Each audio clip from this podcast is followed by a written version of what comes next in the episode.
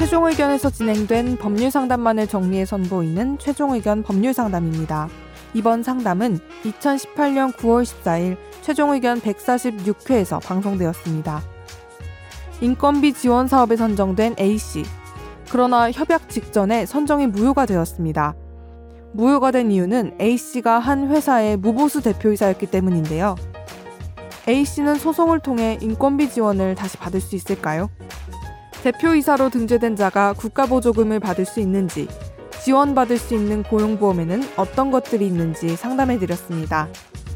오늘 최종 의견 법률 상담에서는 대표이사의 고용보험과 국가보조금 부정수급에 대해 이야기 나눕니다. 최종 의견의 사연을 보내주세요. 법률 상담해드립니다. final 골뱅이 sbs.co.kr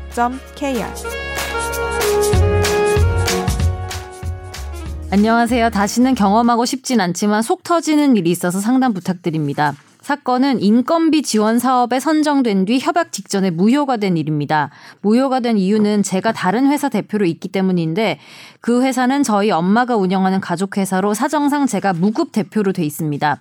지원 사업의 형태는 입사하기로 한 회사의 인건비를 지원해주는 형식인데 최초로 지원 사업 단체에 문제 제기를 한 건 저였습니다. 다른 회사 무급 대표로 있는 건 괜찮냐고요. 그런데 그렇다면 선정 무효라는 겁니다. 지원할 때 제대로 공지를 해준 것도 아니고 선정 이후에 이런 경우가 어디 있을까요? 작은 벤처 회사에 들어간 거라 인건비 지원이 절실하기도 하고 선정됐다는 건 능력이나 요건은 충분하다는 증거인데 속상합니다. 그 사건이 발생된 시간 순서는 경력 단절, 무급 대표, 이 지원 사업 지원, 심사 통과, 어, 스스로 문제 제기, 선정 무효 이렇게 됐는데요. 관련 서류는 충분히 제출했고 서류 심사에서도 통과를 했는데 제가 대표란 걸 숨기거나 할 의도였으면 협약 전 먼저 기관에 문의하지도 않았을 것입니다. 그래서 질문은 제대로 공지하지 않은 책임을 법적으로 물 수 있는지 그리고 서류 심사를 하지 않고 선정해 놓은 뒤 나중에 취소를 했는데 나 홀로 소송 정도로 선정 취소를 또 취소할 수 있을까요? 그리고 어머니 회사는 제 경력하고는 전혀 관련이 없는 분야인데 자격 요건 중에서 미취업 중의 기준이 법적으로 어떻게 되는 건지 마지막 질문이 배보다 배꼽이 클 수 있으니 그냥 이대로 마음 삼키며 사는 게 나을까요? 아니면 다른 중재 기관이 있을까요?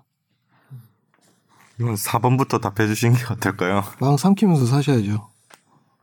삼키면서 사셔야 되고, 그러니까 이거 지금 보내 주시면서 요 참여 기관 및 참여 자격에 관한 공문도 같이 보내 주셨는데 예, 여기 보니까 요건 중에 요건이 총 세 가지예요.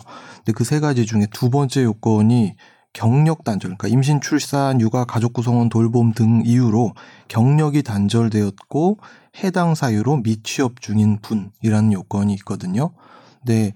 어느 대, 회사의 대표로 있으면 고용보험상으로는 이분이 대표로 저그 취업을 하고 있는지 없는지 여부가 체크가 안 돼요. 네. 왜냐면 대표로 돼 있으면 회사 임원으로 등재가 돼 있으면 4대 보험 중 2대 보험이 안 들어갑니다. 음. 뭐하고 뭐가 안 들어갈까요?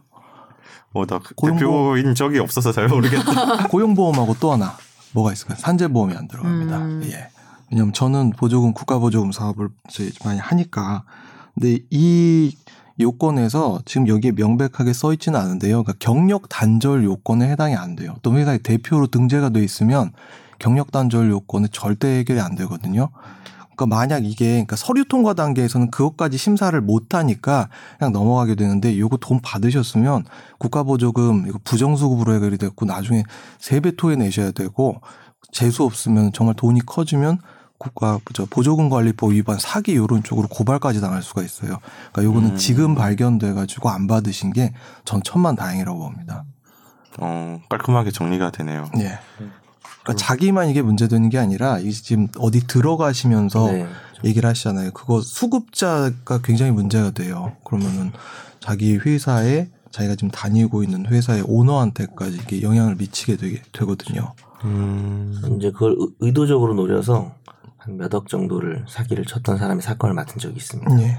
실형이 나왔습니다. 음. 네.